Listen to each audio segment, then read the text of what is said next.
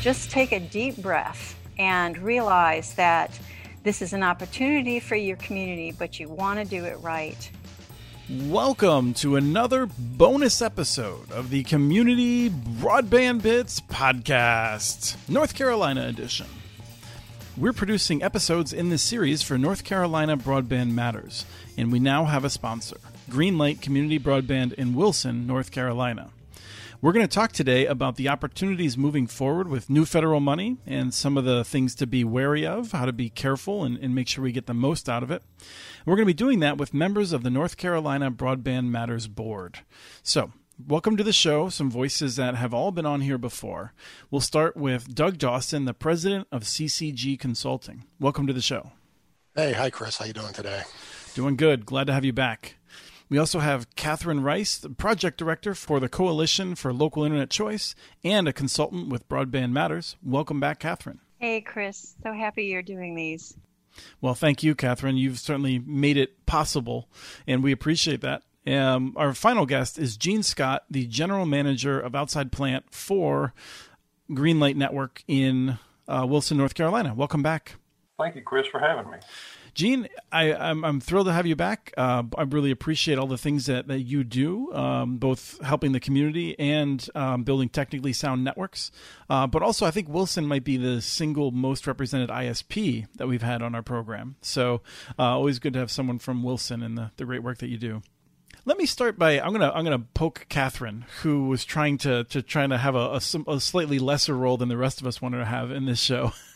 um, Catherine, this show was your idea. Can you just lay out for us what we are what we're doing here this morning? Sure, but actually, it was the idea of, of Doug and Gene, so I'm just a listener. Um, okay, you you you made the mistake of communicating it to me, and so I attributed it to you. Well, I never speak for Doug and Gene, but I'll tell you the essence of what we're going to try to do, which is um, there's all this discussion about all this federal money that's going to come into our country and our towns and our counties um, for broadband. And I think the concern is is that it's going to be a tsunami, and these localities are going to be overwhelmed. And often, like when a hurricane hits a town, all these roofers who have never been roofers show up. And so, what uh, Gene and Doug were talking about, and other consultants were talking about, is how, how our community is going to be able to handle this. There, there's a handful of of well-known consultants, um, but how do you how are you going to make it through um, this era in our country without um, really messing it up? That's that's what I was looking for because I wouldn't have thought of that perfect analogy of the roofers showing up after the hurricane. That's a very good example. And frankly, um, there is an art and uh, and a science to roofing, um, but it is actually something you can pick up a bit faster than designing a broadband network to be used by tens of thousands of potential endpoints. So let me come to to Gene. Um, Gene, what are what are your immediate thoughts in terms of defining um, the opportunity here? And then I'm going to ask Doug about the problems we have to worry about. Well, what is what is the opportunity that we see right now? Well, the opportunity, obviously, is, and I'm looking at this as a once in a lifetime, is the amount of federal support and state support in many cases. Uh, in terms of funding for broadband networks, I think the pandemic pointed out to us how important and vital these networks are just to be able to uh, literally carry on our normal lives during not only just pandemics, but uh, as we go into the future. So there's an opportunity there. It is um, one that I think that many people should be able to take advantage of. However, it's going to it's a little more difficult to um, design and put together one of these networks and may appear on paper at first. And um, I'm sure Doug will be getting into some of the concerns, and I'd like to add to those too. But that's the opportunity. We've got the opportunity before us, and it's going to come pretty rapidly, from what I understand, in terms of funding. But let's use this once in a lifetime opportunity to do the very best for our communities, particularly our sister communities that are much smaller and in rural areas um, that have been suffering for so long. And Doug, let's lay out then what is the what is the concern that we're what are we already seeing and what are we hypothetically worried about? And we and already seen is the right phrase to use. We are already seeing uh, because by now most towns and counties know that they have money coming and they know that some of that money is directly going to be allowed to use for broadband and there's another big pile of money that might be able to be used for broadband. So they're already having these discussions about trying to use this once in a lifetime funding to get broadband in their community. And so the first thing they do is they run out and try to find consultants and engineers and there's there's simply not enough of those. The broadband industry for rural america is very well defined. You can count the, the good consultants on two hands you can probably count the good engineers on three hands. And that's not enough people to satisfy a thousand communities suddenly looking for solutions. And so they're going to call up folks like me and and I've talked to several. I talked to Joanne Hovis earlier this week, and we're and we're all going to be shutting down soon. We're just simply going to not be taking on new work. I took I have five new clients I signed up last week. I can't do that very much longer, and so I will simply not be responding to requests for help. And all the other consultants will be doing the same thing. But what will happen is these communities will still try to find somebody and so what they're going to find, and, and we've seen this happen before, every guy who retired from Southwestern Bell is going to call himself a consultant now and all of a sudden want to help people to do this stuff. Everyone who's been an IT director for a county who thinks he's smarter than everyone in the whole world is suddenly going to become an expert. And, and they're not, and they are both knowledgeable to some degree, but they don't know this stuff. They just don't know the right way to build a fiber network and the right way to make it pay for itself, which is the real value that consultants bring to this.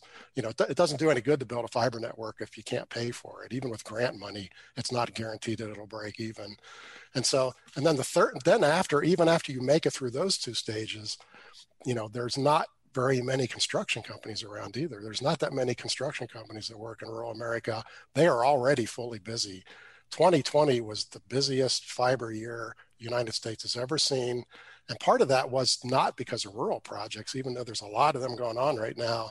You know, Verizon is building fiber past 25 million homes right now. I mean, they uh, I have projects going on the West Coast where they gobbled up every single construction crew for three state area. And so, you know, there's just not crews around. And so what we're going to see here, and again, we've seen this before too, is is the prices for labor is going to go up and nobody's going to be able to keep staff. You're going to hire a crew and they're going to lose their workers because they're going to get lured away for higher pay. People who try to do their own projects, like Gene's company, who may have a few folks who are good at it, those people are going to be offered fifty thousand more dollars a year, and they're going to leave. And so we're just, and we're so there. There's an estimate that we're somewhere between seven and eight hundred thousand technicians already short in this country.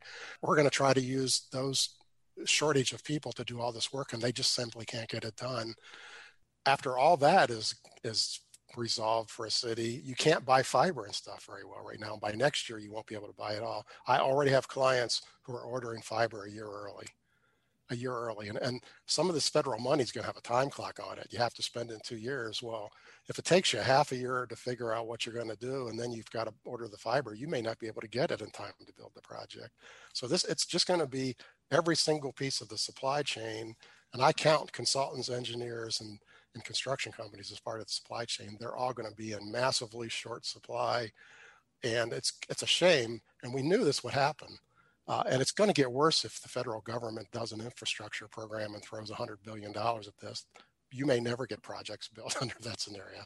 Uh, so it, it's just it's just a it's a it's a disaster it's not waiting to happen because it's already started. It's going on right now. So let me uh, let me actually ask Gene this this follow up question because North Carolina has a set of laws that already makes it more difficult, and I feel like a listener might be surprised that we're talking about cities potentially building networks with this money. I mean, if we were talking about Arkansas, which got rid of its limits on cities, or Kentucky, which didn't really have limits it might make more sense. But for someone who's looking out, what what can cities actually do in North Carolina? Well, here in North Carolina, you have to have to look at it what Wilson did and what the law now allows. Wilson is a basically provides our own services over our own network.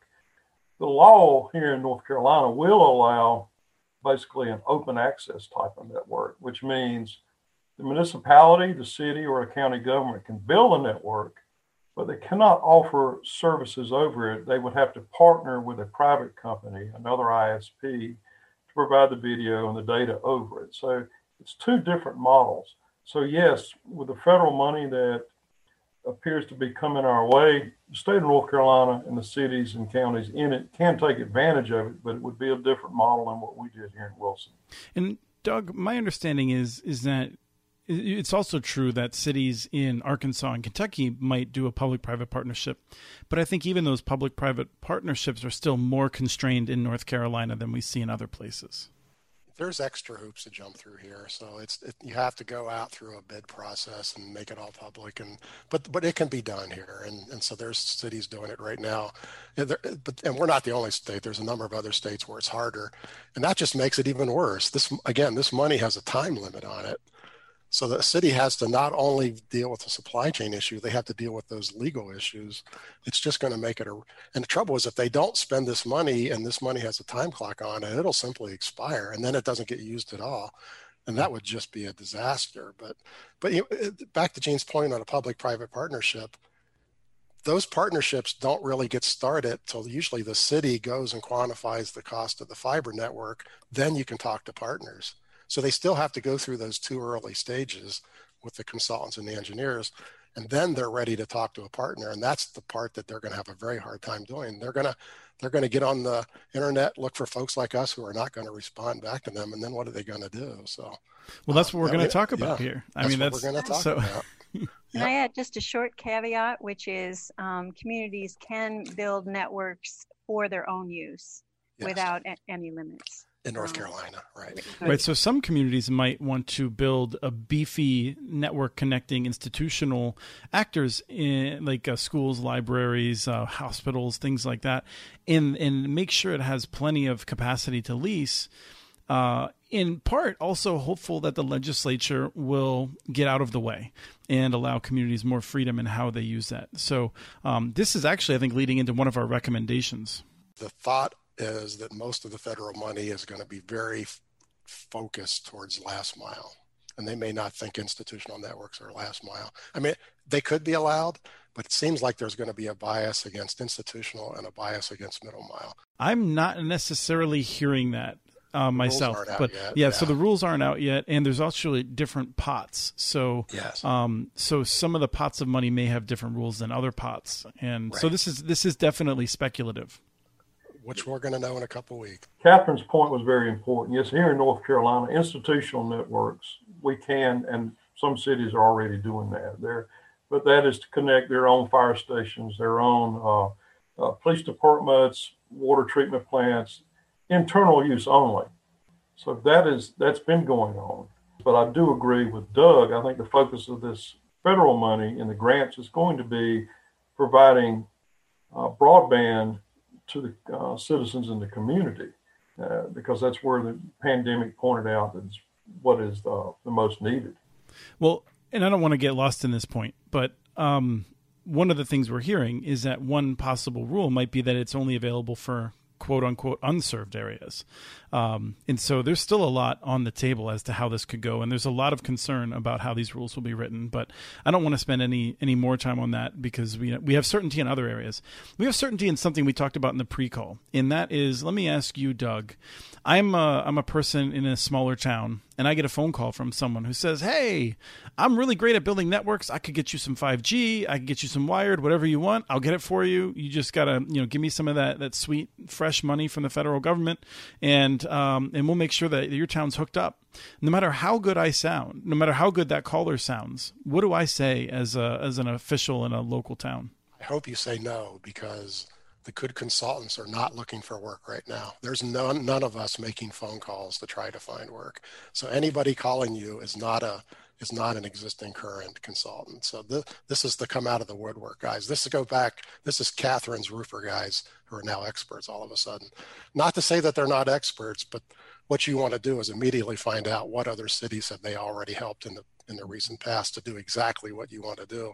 And the chances are it's none. Now, now some of them may be. We, you may get a consultant who used to work for somebody like Greenlight or somebody. You know that. So there may be a few folks who actually might be pretty good, but you better check them out really close. I have a. I was talking to Joanne Hovis again. She has a, a, a city client in, in Indiana who has gotten ten such calls already. 10 such calls and, and they followed them up and they were all 10 that sounded like scams to them. So there's all, anytime there's big federal money, there's big scams. That's, that's always happening with every time there's federal spending. So. Now, Gene, you seem like a nice guy. You know, I mean, you certainly have that facade to hide the inner demons that are, I'm sure, there. Uh, no, I'm I'm from a small town in eastern North Carolina, and I call you up, and I'm like, hey, hey, Gene, could you just give me a few minutes? Like, tell me about like, have you ever heard of these guys? Are you going to slam the phone down in anger? No, no, I'm, I'm not going to do that. Uh, unfortunately, you know, I only have worked with and know a very small percentage of, of, the reputable firms in this country. So if you came up and you gave me a call, absolutely I'd take it. And you said, Gene, have I heard, have I ever worked with or heard of? And you gave me a company name. And I and by chance, if I have, I will certainly give you the input. Yes, great firm. I've actually worked with them before, etc. Uh, but there's a probably a higher probability I'm going to say, Chris, I'm sorry now, they may be perfectly fine, but I've never had any experience with them. And I'm going to be very careful because I do not want to accidentally endorse someone I do not know, particularly something this important to the small communities that are, are, are have the potential to uh, take advantage of federal money. But no, I'm not going to slam the phone down. And I do anticipate uh, getting those types of calls. I'm sure Doug and some of the other uh, individuals will also. The only problem is we're going to be slammed working too. So maybe a little hard to get to us sometimes. But people should try to reach out to to companies to cities that have done this sort of a thing and ask them about it. Absolutely. In fact, to your point, and that's uh, something that I want our listeners to really think about. Do not hesitate to call the communities that have already done this and just ask because uh, I know our our whole mode of operation is we've shared information. We've been through it. We do not mind telling you what worked, what didn't work. Don't try to go it alone. Uh, reach out to the other communities. They they have a vested interest in everybody succeeding, so they would should be more than happy to tell you the truth and the positives of and negatives of doing whatever it is you want to do. I, I just wanted to play devil's advocate for just a second um, because I know that part of the philosophy behind generating uh, all this uh, federal funding is also to stimulate the job market. So I was wondering if we could talk a little bit about solutions because I anticipate there may be qualified young people out there or qualified not so young people out there who say, hey, this is something I've been waiting for for a while and I'd like to help communities do this. So um, we all know that there are some very uh, there's some well-known companies in this space, but there may be some not so well-known. So, can I ask uh, Doug and Gene uh, to talk about what are solutions for local communities that may have never had to build this and have lost out on the calls to Joanne and um, Gene and Doug, um, but really need to find somebody uh, to grab this lifetime opportunity? Well, let me tackle that first. First off, I want to I want to amplify something that Gene said, which was we help them not make mistakes. That's probably actually the value that we bring. You know, I've helped over a thousand communities, and what I've seen is the 500 major mistakes that communities make, and and that's what I real that's what I really get paid for is to not let you make those same mistakes you know, the, the, the, right things to do are not that hard to define, but the one bad mistake can destroy an entire project. So, you know, that's a really, that's a really important thing to talk about. So. There's a story among like wedding photographers as to why they get paid so much. And uh, it's because they know how not to make mistakes.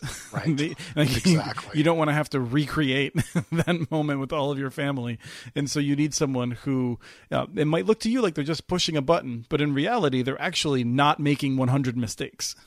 But what do you do if you if you can't? I mean, Doug well, and Joanne, eh, their well, dance cards are going to be full. So what do you do as a local community? well, there's a, there's a couple important steps. So first of all, you tr- you still tr- today you still try to get a hold of us. So we are still taking some new clients, and and you go through the list of, of people who are you're referred to, and you may get lucky and get a consultant or an engineer. You certainly probably have a chance to talk to Gene and other cities who have done this.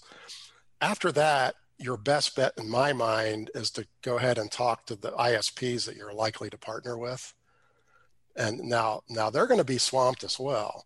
You know, a good ISP is going to have 10 opportunities around them geographically. All the communities around them are going to want them to come there and they and they probably can't do that even with grant money. So but at least they will come and talk to you almost certainly. And, and of course they're already doing it. So these are not cities that are doing it, they're commercial ISPs, either co-ops or or wireless companies or fiber overbuilders. So they're already doing it today and they can tell you they can immediately tell you again what not to do uh, they can give you really good advice. And they may also just jump right in with you and start the partnership going. I mean, that might get you straighter to a solution than any other path to go.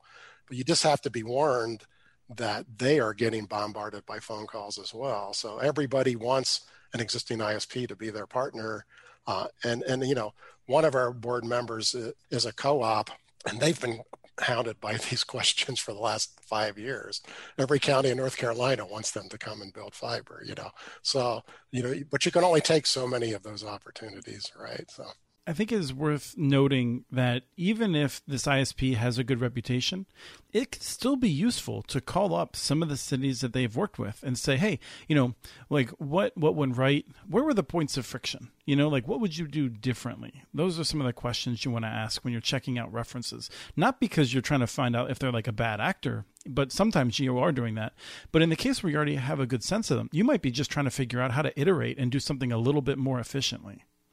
Well, and, and your point is well taken because the what you're really saying is you have to do your homework. Mm-hmm. You've got to check truly check the references.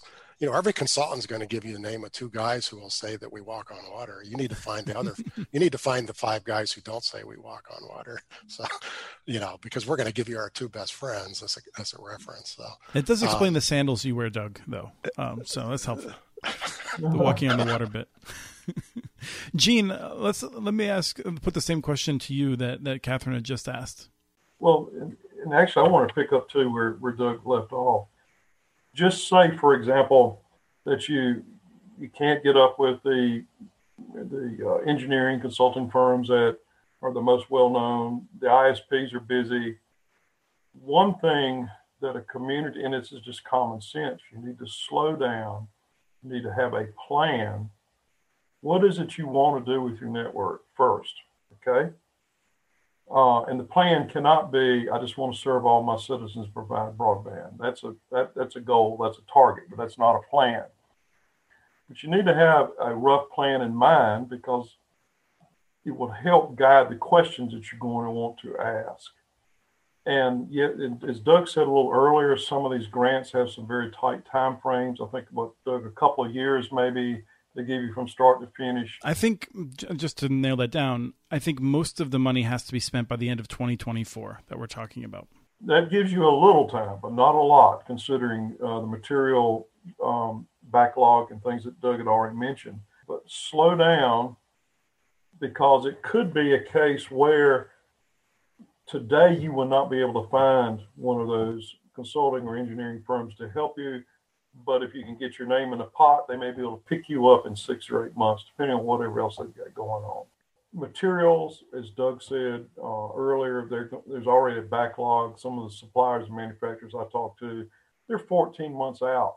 So if you ordered it today, they're 14 months before they would ship, and that is today. And the money has not actually fully hit us. So I'm just saying you're going to have at least a 14 month or so uh, time frame before you could even get material anyway. That sounds like a good time to develop a plan. It's a good time to develop a plan. And the other thing that this is not a negative, but the citizens in your community are going to hear, hey, you know, our, our, our municipality got a grant. This is wonderful. We're finally going to get, you know, really great broadband. And they're going to start calling the elected officials, city officials going, when are you guys going to start? You think I'll have it by Christmas? You know, can I go out and go and buy the computer for my child today? And I'm not trying to be sarcastic, but these are questions that I've actually gotten before. And you're going to have to temper that and not let that be the driver to push you into going forward quicker than you can put together a plan and find skilled, qualified people to help you with. I am hoping, and this is just purely an editorial comment on my part, but I am hoping the government will extend some of this time frame beyond 2024 when we get into it to help. Because it's one thing to throw a lot of money out here for what I consider a once in a lifetime opportunity, but let's just don't throw money at it and build something uh, that's only 70% of what we really wanted. Uh, let's do it correctly because we will be living with these networks for decades to come. Well, I have another follow up on what Gene just said because there is another really different approach, and that's for small communities in a region to join together. Because mm-hmm. where where a town of a thousand people is not going to get my attention, seven towns of a thousand people each is going to make it onto my list, and so you know because you're helping a lot more people and they can and they can also together afford you a lot better. And so we're already seeing that. I, I i'm working a bunch in new england right now and in new england the typical project has nine or more towns in it. They just decided to go as groups. And that that's a really smart approach because that's one engineering look that's one consulting look. They each get their look and they don't all have to take the same solution but they all get the work done you know? So that you know so joining together regionally you know that's one of the ways to pause is to talk to all your neighbors as gene su- suggested right now and see if you can't find a way to pull all of your money together to build an even better project. That's also going to be more attractive to an isp isps do not really want to go out and negotiate with towns of 800 people but they would sure love to go out and negotiate with six towns of 800 people who are pretty close to each other. So I mean, it just makes you attractive for all the other players in the industry is to talk to your neighbors. And and why would you not want to go get a solution for the region anyhow? That's that's good for everybody. So here's the another piece of that because some of this is being kind of defined by the kind of money that you receive. Like I think on the American Rescue Act funds, you may have more flexibility in how you use the funds versus some of the um, the infrastructure uh, planning funds that are that are being talked about. So maybe one idea is if you can't bring all your communities together and you have the opportunity to access um, some of the American Rescue Act funds, go on a smaller scale that you can manage. Um, maybe it's just getting fiber to your core anchor institutions right now. And sure it's a chance of a lifetime but you can only do so much um, with limited staff. So um, that's another idea is is maybe don't bite off more than you can chew. Well and there's a really important follow-up to that. As good as these grants are i doubt that many of these grants are going to 100% pay to build every single house in a town with fiber. There may be places where they'll be that good for the numbers I'm hearing are a good down payment towards doing that. So, which also means, you know, if you just want to use that grant money and nothing else, then talk about building a quarter of your town or something. But you have to be realistic with what you can do with that money, because for a community in North Carolina to take this money and to also cross the legal hurdles to try to do the whole town, that might be hard to do in the time frame. But but don't let this money go to waste. Build fiber.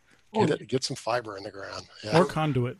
Yeah, very, very good points. If you can get your institutional networks up and then build a backbone while you're at it with the grant money, then the distribution networks that would follow it, that would actually serve your citizens, are going to actually be uh, at least set up uh, once you can find funding for it. Now, let's go back to the beginning and reiterate some of the, the key points here. One is um, someone calls you with a really great plan, probably don't want to listen to them. You almost certainly don't want to listen to them. No matter who you're going to work with, you're going to want to check them out. You're going to check them out with folks who have been there before. Um, you know, at the very least, you can reach out to someone like me that pretends to know what I'm talking about, but certainly reach out to local communities that have already done this sort of a thing, or even friendly ISPs. Uh, you know, I, I, don't know that Alan is the kind of person to turn down a community that needs five minutes of advice. Um, from Alan from Open Broadband, for those of you not in the know. Um, I will tell you, everybody on NC Broadband Matters board is going to talk to you. So yeah. that's why we're that's this is why we're here. So yep. Alan Fitzpatrick. Yes. So right, anyone on the NC Broadband Matters board, um, show up at their house, ideally during daylight hours. Bring beer. um, so then um, you need to develop a plan um, and and don't rush into it. You want to develop a plan that's really going to address the issues that you have. Um, I, I, think it was Gene who said you don't have a broadband problem. That's not a, a getting broadband. Everyone is not a plan. That's a goal, and um, and so you need to develop a plan. And you may separate out sort of a goal of connecting low income folks versus bringing competition to some parts of town where people already have access but they're frustrated with it. You might have a goal of focusing on local businesses. You might have a goal of focusing on something else. Um, but make sure you're you're you're fine grained in those goals. Then you, you find someone that's going to work with you. And um, this is something I would do even if you're working with Doug or Joanne or anyone. I would run a sanity check um, once you develop that plan by someone else that's been there. Um, you know, especially another city that's built something and say, this is what our, our work with our consultant has brought back. Does this seem like a good idea? Are we missing anything? And that sort of thing. So there's like another sanity check there. We, we didn't talk about that. I'm just throwing that in because I wanted to. Let me give a chance. Gene, you have a funny look on your face. How do you react to that? no, I, I, think a sanity check is, is absolutely necessary. Um, and don't mind the funny look. That's just just permanent for some reason. the, uh, the um, if our listeners don't take anything else away from this podcast, is number one, take your time, and number two, reach out to other communities that have done this, or ISPs, as, as Doug mentioned, that have done this, and don't be bashful about asking for opinions and and you know what did you experience? How did you do it?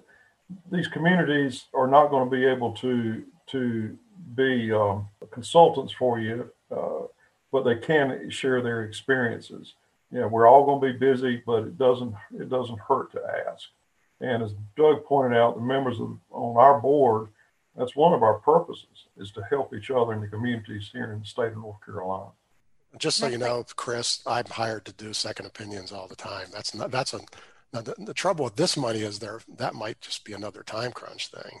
Because now you got to find a second consultant after you struggled to find the first one. But you could still get a second opinion from Gene or somebody. Like, what do you think about this thing? So, uh, so I, that, yeah, that's that's always good advice before you spend large money. I mean, that's always good advice. I, I just, I, anytime anyone says second opinion, my, my first thought is immediately, you're ugly too.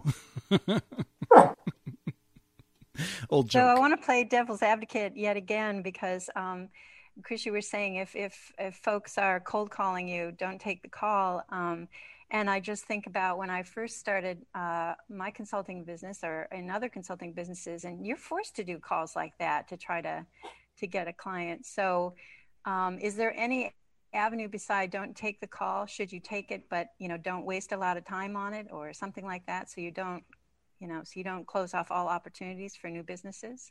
There's a difference between taking a call and and taking a call where the guy says, "I absolutely have the solution for you," who doesn't even know your community yet, right? Now, of course, we've all made calls in the past, but the, my point was this year people aren't making nearly as many calls because they're kind of busy. Um, but but anyone who calls up and goes, "I hear you're getting federal money," if that's their first sentence, then you hang up on. and if they and if they go and I have the perfect solution for you, literally, Joanne said half of the calls for this community said, "And I have the perfect solution for you." They know nothing about this community. These these are not good consultants. I would take the call. I would cut cut them off if they started into. I hear you got federal money. Yes, I'd cut them off and I'd just say, "Look, tell you what, here's my email address. You send me your portfolio. What what cities, communities have you helped? What's your background? Basically, uh, just like you were interviewing them for a job. And I said, you send me that information, and I'll review it later. And the very be a very short phone call. But if they're sincere, they're more than likely will send you that information. If they're if they are not, or if they don't really have any references to give you, you may not hear from them again. Mental note for nascent consulting business to myself and my staff stop saying we have the perfect solution. Use other verbiage.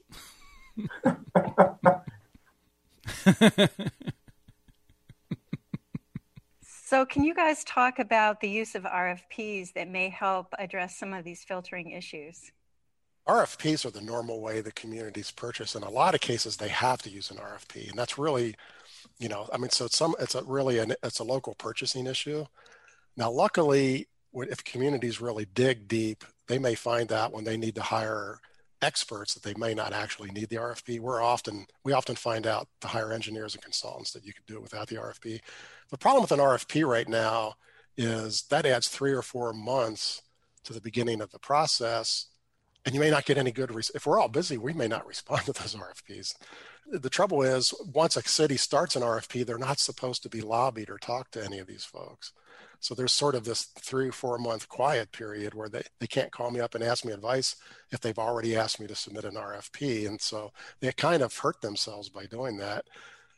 For the two to three year money, the stuff that's due by 2024, I would try really hard not to do an RFP. Yeah, I mean, Doug, how many RFPs do you plan on responding to in the next few months? Uh, it's going to only be a handful. Right. I mean, I, I, I assume... my, my, my, my, my pipe is already filled through early winter, so I'm not going to respond to very many. I will respond to, I will respond to RFPs right now that are due after the first of next year. Well, my thought is that people have to have in mind responding to RFPs is already something that annoys consultants to some extent yes, because you don't does. know if they've already kind of pre-selected who they want to work with. You're putting hours in to respond. Um, if you have a bunch of people that are saying, "I really want you to work with us," and those are certain um, you know, and I'm not going to, Doug, I suspect that you, like many others who have a good reputation, aren't just going to work with anyone.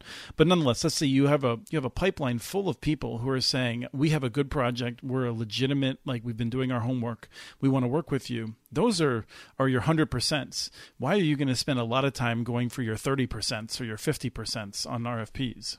Don't write an RFP that has 75 questions I have to answer because I'm not going to respond to it they you know if you want the whole answer to the study and the proposal you're not going to get it from me. I'm simply not going to waste one minute of time in an rfp like that. People ask just an amazing long list of requirements. What do you need in, in this year there's three things you need in a feasibility study and that's it. You need an engineering estimate of the cost of the network. You need some market research to find out if the folks in your community actually want broadband which you probably know but you still should do that because the ISP wants to know that. And you should do some sort of little financial plan to prove that it pays for itself. Everything else is extra. You may want some of those other things, like in North Carolina, I still may want someone to talk to me about the legal issues, but but you don't need 75 other things. And you certainly, if you ask for all those, you know, good consultants are just going to throw it away this year. In the past, I even in the past, I usually didn't respond to those. It's just like, you know this this community is going to be too big of a pain to work with. I don't really need that hassle. So we are we are now selecting clients. It's not the other way around. They they have to understand that. And it's it, it sounds egotistical but that's the reality of the marketplace so. Go ahead gene. I was just going to just going to ask doug to throw out for our listeners uh, if they did want to do a, an rfp and, and as you said you don't want to they don't want to issue one that has 75 questions because most of your, your consultants or engineers are not going to have time to respond.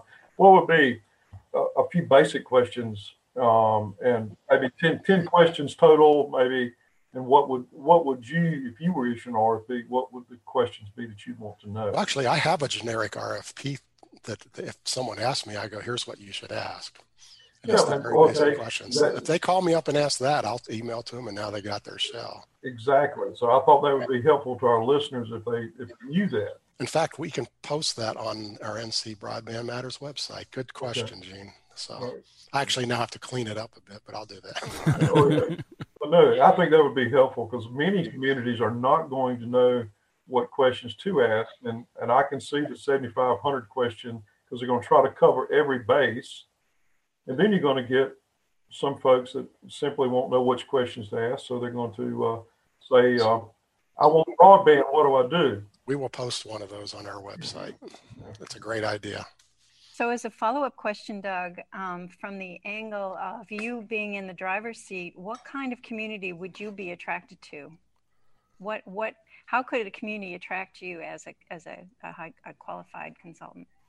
I just need to have a feeling that they care. I mean, quite honestly, um, today's my 67th birthday, by the way. So I, you know, I'm no longer the youngest consultant in industry, and I really want to tackle projects where I think that there's going to be a good conclusion at the end. So there are there are people there are people who hire me who just want to think about it, and you can tell they're not serious. And I'm not going to be taking those jobs right now. I don't think so. I want communities who are really looking for a solution, who a week after I deliver the product to them, we're talking about grant filings. I mean, that's who I'm really wanting to help. And that's usually pretty clear. when they ask for help. Uh, so you know, so there there's the dabblers and there's the serious communities. And so I'm right now I'm looking for the serious communities. Now in the past, I worked for plenty of dabblers because I just charge them, you know, and that's that's good money. But but I really want to help solutions right now. So yeah, I want to just point out Doug was just the guest on the Broadband Bunch podcast. It was a it was a good conversation, um, and you know I get the sense whether you're trying to work with uh, with Doug or one of the other consultants that has a good reputation in this space you you don't need that consultant to start your community engagement process. Like this is the time where we're talking about like slow down a little bit. If you're not able to get on the dance card of a of a consultant you want, make sure that as soon as that consultant's ready, you have all your ducks lined up. That you have multiple people in the community that are enthusiastic. You have kind of like a community broadband team. There's a whole approach to this in in North Carolina, thanks to the Institute for Emerging uh, Issues and uh, and some of the rural electric co-ops in the state all pulling together with the uh, Band NC project that we've talked about before. Um, like sometimes you have this issue where you're you're stuck on this thing and like oh I need a consultant I need a consultant and then you find out we can't get a consultant for six months. Well, you got to ask yourself if we got a consultant today, what would we do tomorrow? And then you do that thing anyway and you get rolling with it because you can do a lot of this work you know um, in terms of community engagement to make sure people are enthusiastic about it. People know what broadband is and how dsl cannot solve the problem and they already know some of that stuff. Um, that can be really useful. Yeah really simple stuff. Get everybody in town to take a speed test and accumulate them. You know that i mean if you if you walk into me with that in your hand i know everything about your town that would be just an awesome thing. So then you can develop yeah. the perfect solution. Well, only you can do that, Chris. do we have any any closing comments? Uh, let me start with you, Catherine. Uh, to underscore uh, Gene's comment, which is it's really easy to get anxious now about this stuff. Um, those communities who've been starved for a long time and, and hearing about all these funds and practically been being handed them in an envelope, slow down, just take a deep breath and realize that this is an opportunity for your community, but you want to do it right. And it's a great thing to just bring people together and start talking about how do we develop a plan? You'd be surprised how many communities just don't have a plan. Even if the plan is just, well, we're going to serve those 50 houses right there. That's my advice. Gene? Well, of course, I agree with, with, with Catherine, and I wanted to add there is no cookie cutter design for these networks. Uh, what might work perfectly for my community may not be the ideal uh, choice for yours, Chris, or or where Doug lives. So, uh, if someone comes up and says, you know, we've done this particular design 1,000 different times, I'd be a little suspicious too. I want them to know my community so that they can tailor it to the plan I've got in mind and serve my community, which is totally different than the community that may be in the Midwest or on the West Coast. You want the people who are advising you to be able to really know your community, know what you need, and help guide you as to what is the best fit for you. I like that. Doug? First off, I just want to reiterate that point three more times because that's actually the most important point on the whole call. No two communities are alike. Well, I have I've worked for communities that are 10 mile apart and that needed a different solution. And, eh, you know, because there's just local construction conditions and and local demand differences that mean one solution won't work in both places. So that is incredibly important. And that's what you want to figure out. You want to figure out what works for you. I, I think I just go back to Gene's point as well as Catherine did is be patient, get your group together, do as much research on your own as you can, talk to as many people as you can. You will find help if, if you're if you if you tackle this right. You may not get a consultant hired this June, but you will get a consultant hired in January. So I mean take your time and, and do it right and, and figure out a solution. So that's right. Absolutely. Excellent. Thank you all. Thank you to uh, North Carolina Broadband Matters, NC Broadband Matters. Uh, thank you to Greenlight for sponsoring this episode.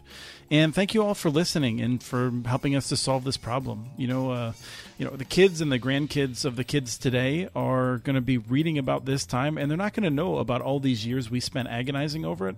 They're going to read about how the internet got started in the 90s for a lot of people and how it didn't really get to everyone until the mid to late 20s. And and uh, this pain that we're all going through will be glossed over.